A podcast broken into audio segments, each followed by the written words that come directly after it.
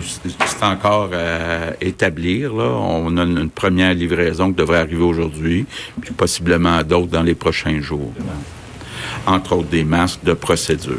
Isabelle Porteur, le devoir. On sent vraiment que les journalistes commencent à être plus incisifs, dans les questions qu'ils posent, notamment par rapport euh, à l'équipement médical, les masques. Hier, on avait un, tout autre discours. Là. On parlait du côté de chez François Legault de peut-être commencer à penser à désinfecter, à réutiliser les masques. Et là, déjà là, aujourd'hui, euh, Daniel Mécan nous dit c'est fait, on a déjà commencé à réutiliser les fameux N95. Oui, honnêtement, c'est euh, assurément calculé, là, mais aujourd'hui, il y a une révélation là, euh, qui, honnêtement, m'ébranle un peu. Je dois ah, là, parce qu'on les, les écoute euh, toujours au complet, puis on a vu toujours assez euh, positif sur la quantité d'équipement. Aujourd'hui, on sent qu'on veut réveiller, là, on nous donne toujours des informations un peu au compte-goutte.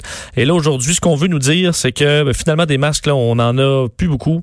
Euh, et c'est pas seulement les masques, là, on sait les blouses, les, les gants, les visières, mais il semble vraiment y avoir quelque chose par rapport aux masques. Euh, honnêtement, bon, là, on a félicité euh, Doug Ford en Ontario qui va transférer de l'équipement au Québec. Donc, on a besoin d'aide. Ça monte un peu, tu sais, on critiquait Justin Trudeau d'avoir envoyé de l'aide en Chine. On montre qu'à un moment donné, il faut, dépendamment d'où ça tombe, il va falloir s'entraider un peu. Alors, l'Ontario va nous donner un coup de main. J'ai hâte de voir la réaction en Ontario, par contre. Mais, euh, quand même, Vincent, je, sursaute quand j'entends le premier ministre dire, écoutez, c'est la même chose dans certains États américains, on manque de masques. Est-ce que vraiment on est en train de se comparer aux États-Unis, qui est une des pires on se, on devrait pas. on devrait pas. Moi, ce qui m'inquiète, c'est que là, on se retrouve, euh, le, nombre de cas au Québec est pas euh, en perte de contrôle. Je vous le disais, là, on est euh, dans les cas hospitalisés, 286 cas hospitalisés, euh, et on a des milliers de lits disponibles, presque 6000 lits ce qu'on le gouvernement est en train de nous dire, c'est que là, on a ouvert 6 000 lits, mais à 286 lits d'occupés, on manque déjà d'équipement puis de masques dans trois jours. Puis le fameux pic dont on parle, là, on, n'est est encore, on n'est pas là. Euh, alors, il va falloir que cette courbe-là, là, on l'aplatisse vite parce que où qu'il rentre de l'équipement. Alors, euh, les nouvelles sont peut-être un petit peu plus inquiétantes parce que c'est sûr que si dans nos hôpitaux on n'a plus de masques, on n'a plus d'équipement. Euh, là, on a un sérieux problème. Là. J'ai vraiment senti les gens, un gouvernement plus nerveux par rapport aux questions des journalistes. Puis je sais que ça énerve la population. Il y a certaines personnes qui critiquent le travail euh, des journalistes, Vincent, par rapport au fait que, bon, euh, certains disent, ben, vous nous avez caché des choses, vous nous révélez pas l'information complète, vous nous mentez sur les masques. Euh, on peut être critique par rapport à cette gestion de crise. C'est le travail des journalistes de questionner et d'avoir les réponses pour enfin les transmettre au public. Oui, ça, ça me dérange aussi, là, les gens. Puis il y a beaucoup sur les réseaux sociaux des gens qui insultent les, nos collègues journalistes qui sont là. Honnêtement, moi, dans mon oreille, les journalistes posent en général là, des questions hyper pertinentes. Des fois, la question peut avoir l'air un peu mais elle a une utilité dans le but d'obtenir une information. Du, des fois, c'est juste qu'on confirme qu'on nie une information. Il va poser une sous-question qui a l'air bien niaiseuse. Euh, des fois, c'est tout simplement parce que dans le public, en général, il y a un questionnement là-dessus. Et oui, le questionnement, des fois, il peut être vraiment non fondé, puis on le sait que c'est non fondé, mais il faut que le gouvernement réagisse là-dessus parce que les gens sont inquiets sur quelque chose. Alors, si vous, vous trouvez ça niaiseux, ça se peut qu'il y ait des gens pour qui c'est pas niaiseux. Et ça se peut que le journaliste ait eu une idée derrière la tête ou quelque chose qui veut valider. Et c'est en posant cette question-là qu'il va valider l'information. À date, honnêtement, le, travail de nos collègues de tous les médias euh, pose des questions euh, en général très pertinentes. Oui, parce qu'il y a une game politique qui se joue là. Évidemment, on traverse une crise, mais cette crise, elle est aussi politique. Il faut savoir, il faut se rappeler que les journalistes ont un nombre restreint de questions. Alors, pensez-vous vraiment qu'une personne qui a deux questions à poser pendant sa journée au point de presse elle n'y a pas réfléchi avant. Non. Et ça fait d'ailleurs sur les masques, ça fait des jours que les journalistes posent des questions là-dessus parce qu'on sent que lors que, que François Legault montre une certaine hésitation, tu fais comme, mais là, vous nous avez dit, là, quelques jours, quelques semaines, ça veut dire quoi, ça? On en a combien? Mais là, tu, on voyait très bien que François Legault voulait pas répondre, ce qui montrait que on avait plus peur qu'on le montrait et là, aujourd'hui, on l'apprend. Alors, les médias nous ont permis de gérer un peu cette nouvelle-là euh, en le comprenant avant qu'on nous le dise. Et là, on nous le dit, je pense, on commence à le dire assez clairement. Euh, D'ailleurs, euh, peut-être faire le saut sur l'équipement, parce qu'il y a quand même eu, c'était au cœur du point de presse qu'on vient d'entendre, mais c'était aussi au cœur du point de presse de Justin Trudeau sur les équipements médicaux. On lance le Canada en mode production et que ce soit des commandes, mais également des entreprises à travers le Canada qui vont produire toutes sortes d'équipements allant des respirateurs artificiels aux, euh, bon, aux fameux masques ou aux gants. C'est littéralement un effort de guerre. Un effort de guerre pour. et là, on voit que le besoin est assez criant. On peut écouter un extrait de Justin Trudeau sur cette importance de la production d'équipements médicaux en ce moment. En mobilisant l'industrie, on peut produire ici au Canada les articles dont nos professionnels de la santé ont besoin pour protéger leur propre santé, traiter les parents, patients qui ont la COVID-19 et freiner la propagation du virus. Bon, alors tu vois, il y aura donc des associations avec plusieurs entreprises pour aller euh, donc euh, bon, fournir différents équipements. Entre autres, un qui euh, peut-être paru un peu étrange avec Toys R Us. Ben Toys R Us va faire, va offrir au gouvernement fédéral des moniteurs pour bébés.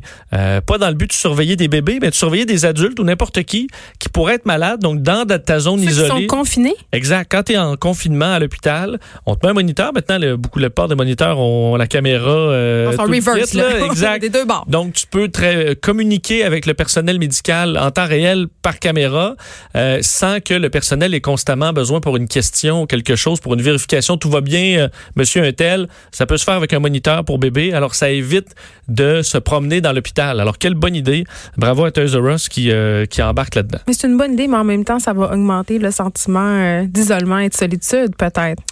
oui, c'est quand même un enjeu. Mais la solitude, euh, la, solitude On en a parlé tantôt, le grand perdant de tout ça. D'ailleurs, euh, François Legault disait, là, euh, lancer un message aux gens isolés, là, euh, de pas lâcher que c'était difficile et aussi à ceux qui ne le sont pas ou d'appeler une personne seule. Il a dit appelez votre grand-mère. Appelez votre grand-mère, mais ça peut être un, c'est un vieil oncle là, que, que vous savez seul. Ben c'est, il va être assurément content d'avoir de vos nouvelles pour jaser un peu. Alors, c'était un des messages de François Legault aujourd'hui. D'ailleurs, tantôt, je vais avoir Anne-Marie Duprat pour parler des gens euh, qui continuent à dater malgré la COVID-19, les gens qui sont sur Tinder, qui sont sur Grindr. Mais qui, se rencontrent ou qui se rencontrent pas? oui, il y a des gens qui se rencontrent quand même. Oui, j'ai appris ça dans mon, même d'ailleurs, quelqu'un de, ami de quelqu'un dans mon entourage. J'étais un peu découragé de ça. Là. Ben, il y en a plus de dire, ben là, on s'arrêtera pas de vivre. Malheureusement, oui. Là, va sur Pornhub pour quelques semaines. D'ailleurs, Pornhub qui a rendu son abonnement premium euh, gratuit dans certains pays, même sur des bateaux de croisière. Alors, euh, mais de toute façon, pas premium, à mon avis, tu en as quand même. Euh, tu as quand même accès à un certain, Je laisse aller avec ça, une certaine bibliothèque. Tu trouves? M'a-t-on dit. Ah. M'a-t-on dit. Alors, on n'est jamais allé là-dessus. Arrangez-vous un peu, mais effectivement, les rencontres euh, amoureuses, même si c'est avec une seule personne, euh, c'est non pour l'instant. Il y a un employé d'une résidence euh, pour personnes âgées, je crois, en Gaspésie, qui a été testé positif. Je, je, bloguais ce matin, justement, à propos des régions par rapport à la sortie de Geneviève Guilbeault samedi, par rapport au fait d'interdire l'accès, sauf pour des raisons humanitaires et aussi pour les services essentiels en région je sais pas, ça a comme créé, j'ai l'impression, un faux sentiment de sécurité parce qu'on a aussi dit par le même fait, ben, il y a moins de cas dans ces régions-là. Oui. Et là, les gens, ils ont l'impression qu'ils sont en quelque sorte protéger que ça arrivera pas jusque chez eux, mais c'est pas le cas. Là. Non, si tu dis, ah, il y a des policiers là, à la, sur l'autoroute là, avant d'arriver en Gaspésie ou arriver au lac Saint-Jean, donc je suis correct. Euh, non, il y a des cas dans vos régions. Là. Il y a des, et vous n'êtes pas invulnérable du tout. Et on l'apprend euh, en Gaspésie aujourd'hui. Un employé donc d'une résidence, la résidence euh, Havre, Manoir du Havre, à Maria, en Gaspésie, où ben, un employé s'est présenté. Lui, il n'a pas voyagé à l'étranger, mais il a voyagé d'une région, dans une autre région, avant que ce soit interdit, donc faut le dire, il était correct, mais euh, a attrapé la COVID-19, est allé travailler pendant deux jours euh, au manoir du Havre et a ensuite ressenti des symptômes. Il est tout de suite retourné euh, s'isoler. On a fait le test et il avait effectivement la COVID-19 et on s'attend à ce que plusieurs autres membres du personnel l'aient contracté. Trois résidents sont actuellement hospitalisés. On sait que ça va quand même très rapidement dans des résidences pour personnes âgées. Alors ça montre, si vous êtes dans des régions du Québec, euh, c'est pas parce qu'il y a moins de cas, ça peut être votre voisin, ça peut être la prochaine personne que vous rencontrez qui euh, On est peut être asymptomatique, je pense qu'on le répétera jamais assez. Là. On peut être porteur, avoir aucun symptôme et le transmettre. Et euh, puis c'est comme ça que ça se passe, les éclosions dans les centres de personnes âgées là, dans le nord de Montréal. Je crois que c'était une fête de famille. Euh, ça a donné que presque tout le monde a été contaminé. Donc ça va très, très vite et c'est un virus excessivement volatile. Oui, alors si alors on multiplie pour les, en fait, les régions là, où le gouvernement vous protège, mais il faut quand même que vous protégiez aussi. Et ça fait partie donc, il faut avoir les bonnes pratiques, comme si vous étiez au centre-ville de Montréal. Euh, même si vous êtes à Maria en Gaspésie, c'est comme ça qu'on l'apprend malheureusement avec des nouvelles du genre.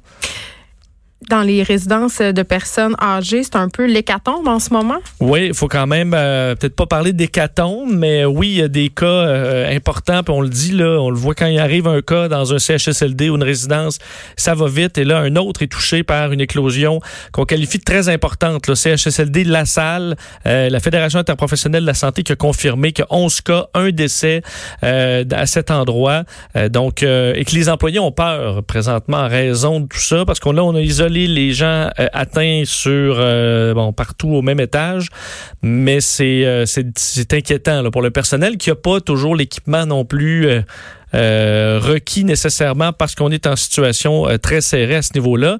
Et peut-être dire pour la Société des alcools du Québec qui a confirmé un cas également aujourd'hui sur la rue Fleury-Est à Montréal, l'établissement qui est au 1745 dans Antique, reçu son diagnostic. Heureusement, il n'était pas au travail depuis le 21 mars dernier.